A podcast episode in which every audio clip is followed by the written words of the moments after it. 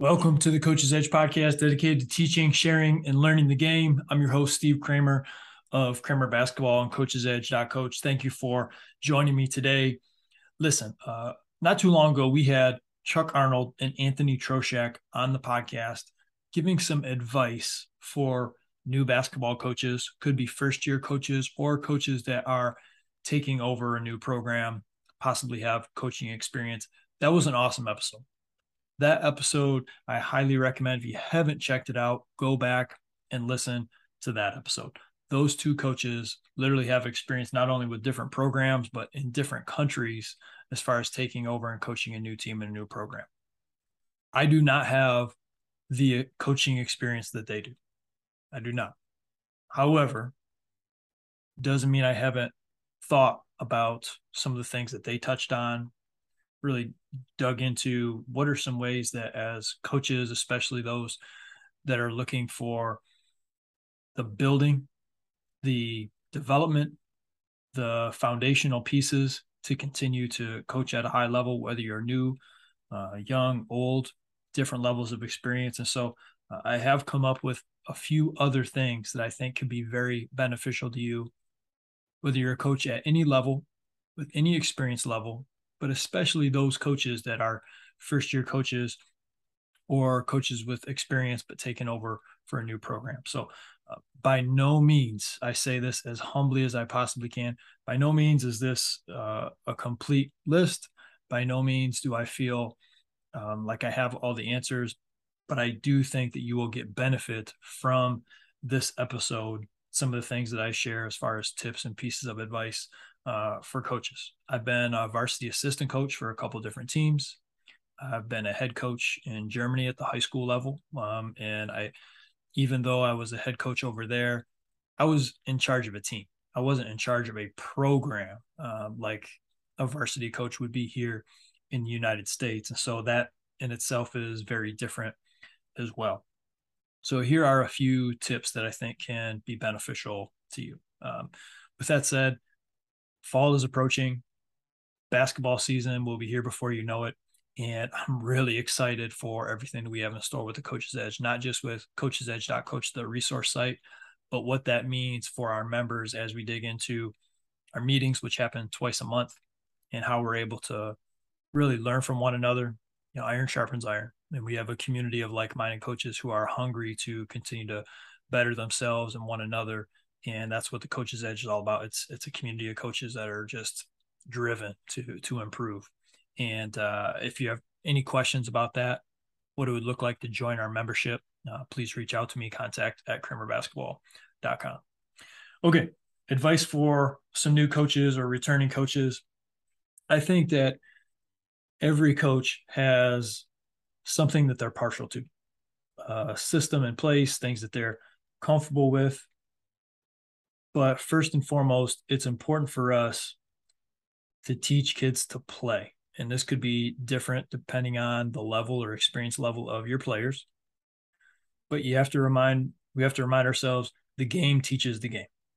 So instead of coming at a practice with a ton of drills and a bunch of plays or motions and sets, they have to play the game teaches the game. And within that, you can then emphasize what you are all about as a coach, as a program, as a team, as far as how you execute, how disciplined you are from a turnover standpoint, shot selection standpoint, how you handle closeouts, defensive rebounding, getting up and down in transition. All of those important points of emphasis that make you you can also be done within the structure of actual gameplay. So don't over drill it. Don't talk too much. Understand the game teaches the game. Another piece a legit parent meeting. When you go into that parent meeting, listen, you only get a chance at one first impression. So if you go into that first parent meeting and you're unorganized, you're nonchalant, you're too cool, you're acting like this is just something that you have to get in, you're in it's a bad first impression. Let's just be honest. That's a bad first impression. You need to come in there. You need to be excited, right? You're fired up. you have this new job, this new opportunity. What a great opportunity it is to coach the awesome, great game of basketball, to work with uh, fantastic people in this in this community. So you're fired up about it. You're explaining some of your core values, introducing yourself. What are you all about? You have a Q&A, you let people know, hey, here's how I can be reached. You know, we're excited about the team that we're putting together, the staff that we are putting together. You know, here's some of the non-negotiables as far as what we have not only in season but out of season and some of the things that are going to be expected of players that are going to be a part of this program we're emphasizing high academic standards, right? We're emphasizing the fact that you're not only responsible for your play on the court, but you're responsible for how you carry yourself off the court. And what does that look like as well? I think those are really, really huge things. I mean, even when I'm doing basketball lessons for high school basketball players, I will talk to the parents and I'll ask about their GPA. I'll ask about their academics.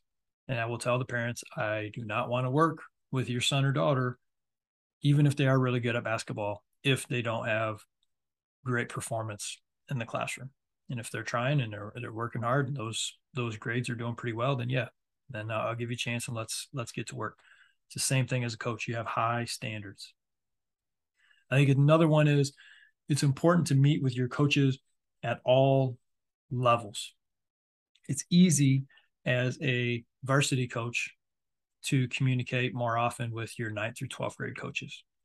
But I think great programs have solid communication from the junior high levels, even the youth levels, so that everyone is on the same page. We are building together. Uh, if you listen to the Chuck Arnold episode, he was talking about in Texas how things are a little more streamlined as far as everybody is looking up to the varsity coach as far as where to take some of their P's and Q's as far as how they execute with the kids and how now he's in the state of Michigan, things um, that he he's learned maybe a little bit more. Um, coaches kind of doing their own thing, and that can obviously lead to some struggles down the road. And so, continuing to keep that line of communication open and say, hey, we have certain standards for how we're going to play and build this program from the ground up is vital.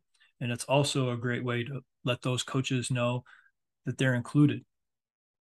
I think of a coaches meeting when I joined the staff at Perrysburg High School and Coach Boyce getting the coaches together before basketball season starts and just having dinner together and hanging out and having a good time at the same time talking about what the upcoming season is going to look like.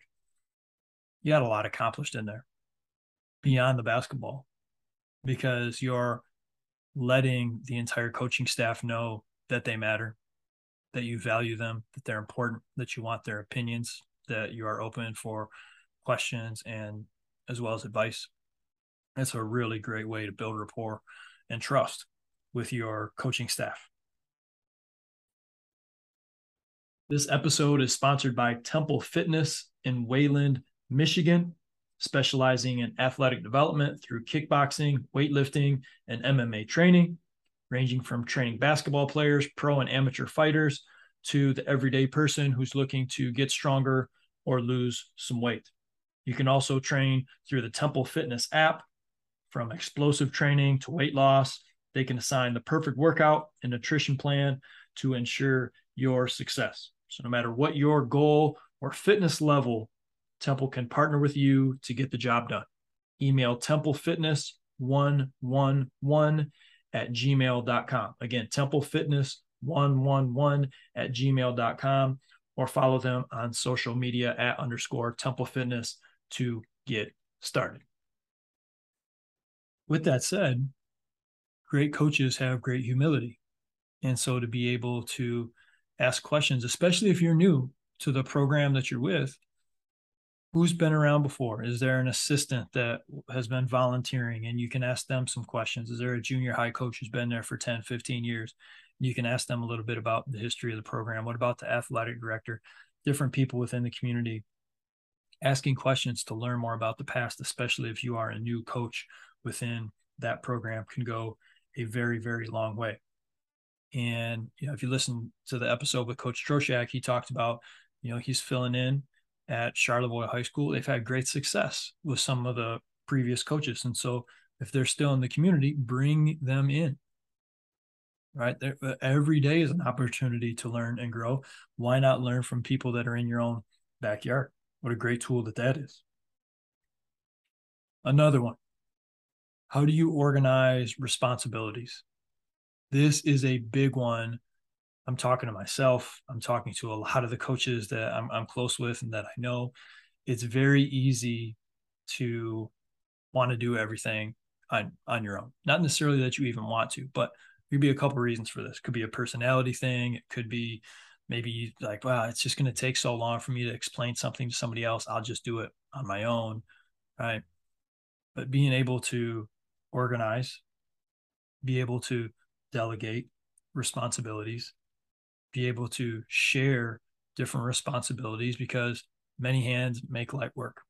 And as coaches in a new situation, that can be high stress. You might have a family at home, right? That's a that's a big move. And so for you to be able to bring other coaches in, say, hey, here, here's all the things that we need to accomplish. We need to divide these things up. Surely we can help one another is going to go a very, very long way. And it's also giving your assistant coaches, your JV coaches, your freshman coaches more ownership over the program which goes a really long way as far as their investment with the kids, the youth, the parents, and the community. Which leads into my next one. How do you establish yourself in the community? As a new coach or an old coach, you go to see the volleyball games, the baseball games, the football games, whatever those might be to support your kids, especially you have multi sport athletes. It's a great way to meet parents, when you're not the person with the coaching hat on in that given moment? Are there other ways that you're able to support community as far as fundraisers, helping different programs in the community thrive because of some volunteer efforts or even some fundraising on your own? Those can be great ways to continue to be involved in the community because this is high school basketball. The majority of your players are not going to go on and be collegiate athletes. So this is about building better contributing members of society through the best sport in the world, the game of basketball, something that you love, that you're passionate about, and hopefully having a lot of success along the way. And these things go hand in hand. Another tip the system, your style of play. Don't decide on a system until you really have a good understanding of the strengths and weaknesses of your team. If you didn't get a chance to go through summer basketball, you really don't have a good feel for what your team is looking like. You need to keep a very open mind as far as what the strengths and weaknesses are of your players, of your team as a whole. Don't get sold on a system that is actually going to put you behind and it's going to hurt you in the long run your players will help decide what your system is. We need to be open to that. Another one, give players some ownership. Give players ownership. We talked about that with the coaches already, but as players, they want to feel like they are contributing. They want to feel like they have some say in certain decisions. That could be what practice looks like. So you know, one thing that we would do every once in a while in college, overseas, I think even in high school, some was the coach saying, Hey, you got five minutes, you have 10 minutes to work on whatever you'd like to work on shooting, ball handling, finishing, any drill is your role. Go ahead, do your thing. Man, we love that as players, right? I don't think there was ever a time where one of our coaches said, Hey, you have X amount of minutes to work on your game you get ownership over what that's going to look like. There was never a point where myself or any of our other teammates took that for granted because we knew, hey, not every day is coach going to say, hey, you run the show. And, and that was a pretty cool thing. So giving players ownership can go a really long way. Another one is explain the why. I think this is vital. Unless you're a coach, and it, it's still important at every single level, but some coaches, if you've been coaching for 20 years, you've won a million games, right? And so people are going to give you the benefit of the doubt. You say this coach knows what they're talking about. Their record speaks for themselves. They've had a ton of success. Even they should be explaining the why, right? But if you're not one of those coaches, most certainly we need to explain why. That's how kids learn. That's how we all learn. We want to understand the reason why we are doing certain things. Why am I setting the screen at this angle? Why am I starting my cut in the corner instead of on the wing? When I make this specific pass to the post, why am I stepping wide instead of forward? Why am I passing the ball and working on my ball handling skills on the outside of my hip instead of my the front of my hip? Kid's been doing a certain finish off of one foot and had some success. And you're giving them the reason why a two foot finish in that situation could be more beneficial Uh, right? You're explaining the pivot options and the shot fake option and the pass options and the chance to get fouled and go to the free throw line, the strength and the wide base, all of these different things. The why, the reason. Sometimes it's easy for us to tell them what they're going to do and to save time, we just roll with it. But if the player is not learning, they're less likely to apply, even though they're doing the same amount of reps. I think that's huge which goes into my last point of emphasis today, and that's skills over drills. It's easy to have your favorite drill, what you like to do. It, it looks cool. Does it really apply to what you're trying to do? I've been to basketball practices where I'm like, boy, that's a, that's a good drill. That's not at all how you actually play in games. So you probably just wasted 10 or 15 minutes. So either going to try to use that in a game, right? Which means changing your style of play, or you need to scrap that specific drill because you guys play extremely slow half court offense, and that's a fast break drill, and you guys never push the ball in fast break. One of them, something has to give, right? And the teaching point of skills over drills is you could do a bunch of drills.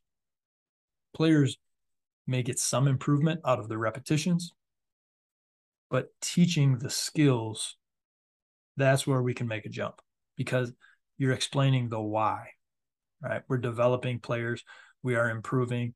Every month with your program, you should be able to look back at the previous month and say, we are better than we were before.